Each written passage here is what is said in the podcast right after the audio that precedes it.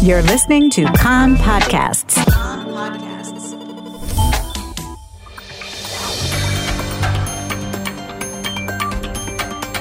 You are listening to the English language news of Kan, the Israeli Public Broadcasting Corporation.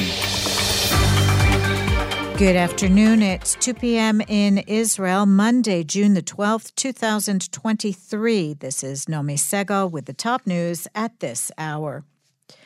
Prime Minister Benjamin Netanyahu's corruption trial. Opposition leader Yair Lapid has been testifying at the Jerusalem District Court as a prosecution witness in the so called Case 1000, the gifts affair. In his testimony, Lapid repeated what he told police that while he was serving as finance minister, Netanyahu twice raised with Lapid what has been termed the Milchan Law to extend income tax exemptions for returning residents. In response to a question from one of the judges, Lapid said his sense was that Netanyahu approached him in order to mark a V with regard to Milchan. Netanyahu faces charges of fraud and breach of trust in the case. Over objections from the Shin Bet Security Service, Prime Minister Netanyahu last night gave a directive to integrate the security agency into the war on crime families in Arab society. A Kan reporter says that during the meeting Netanyahu convened last night on the matter, Shin Bet director Ronen Bar warned that resources are limited and integrating the Shin Bet service into the task would come at the expense of operations to thwart terror activity. The Attorney General also objected to the move, warning it could expose Shin Bet investigation methods, and the state attorney also objected. Prime Minister Netanyahu directed the National Security Council Director, Tzachi Hanegbi, to formulate operative recommendations to be submitted at a follow up discussion next week. It was also decided to form a ministerial committee on Arab sector affairs chaired by Netanyahu. In a shooting incident last night in a park in Jaffa, two people were wounded. One person was seriously hurt and another moderately. The background to the incident was criminal. The condition remains serious of the IDF officers course cadet who was injured yesterday when the heavy door of an armored vehicle closed on him at the Tze'elim training base in the south. The IDF is investigating the incident. In Jerusalem, a man assaulted demonstrators who were protesting against the judiciary overhaul outside the home of economy minister Nir Barkat. He threw objects at the protesters and was arrested.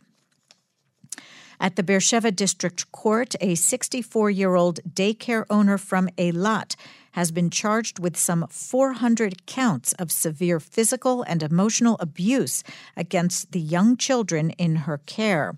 The children are aged nine months to three and a half years old.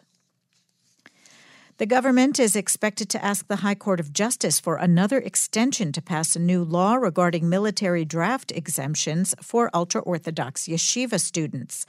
This after the court struck down the previous law on the grounds it violates the principle of equality. Over the past six years, 15 extensions have been granted on the matter. The current extension will expire in about two weeks' time. High school teacher sanctions against the backdrop of a threat from the chair of the Secondary School Teachers Union, Ron Erez, of a strike at the coming school year. Due to the impasse in wage negotiations with the Treasury, Education Minister Yoav Kish of the Likud says he supports the teacher demands for higher wages, but not the amount that Erez is asking for. Sports, an historic achievement for Israel's national youth soccer team, which is returning to Israel with the third place finish at the Under 20 World Cup tournament in Argentina. Israel last night defeated South Korea 3 1 with goals scored by Ron Binyamin, Omer Senior, and Anan Khalaili. President Isaac Herzog congratulated the team and told its members, You are concluding a wonderful and exciting journey. We are all proud of you. In the final, Uruguay defeated Italy 1 0 for that country's first title in the competition. And in Italy, billionaire and former Prime Minister Silvio Berlusconi has died at the age of 86. Berlusconi suffered from multiple health problems. A real estate and communications tycoon who had also owned the AC Milan soccer club Berlusconi served as prime minister in four governments and enjoyed popular support despite involvement in sex scandals and corruption affairs. Due to flood warnings tomorrow in the Judean desert in the south of the country, the Nature and Parks Authority has issued a ban on entry by foot or car to stream beds in those areas. Those seeking updated information on recommended trails should check beforehand with the authority's phone information line star 3639. That number is star 3639. And the weather outlook warmer, mostly in the hills and inland. Tomorrow will be hotter with a chance of local rain and isolated thunderstorms, chance of flooding in streams in the south and the east. The maximum temperatures in the main centers Jerusalem 27, Tel Aviv 26, Haifa 24, Beersheba 31, and in Eilat going up to 37 degrees Celsius.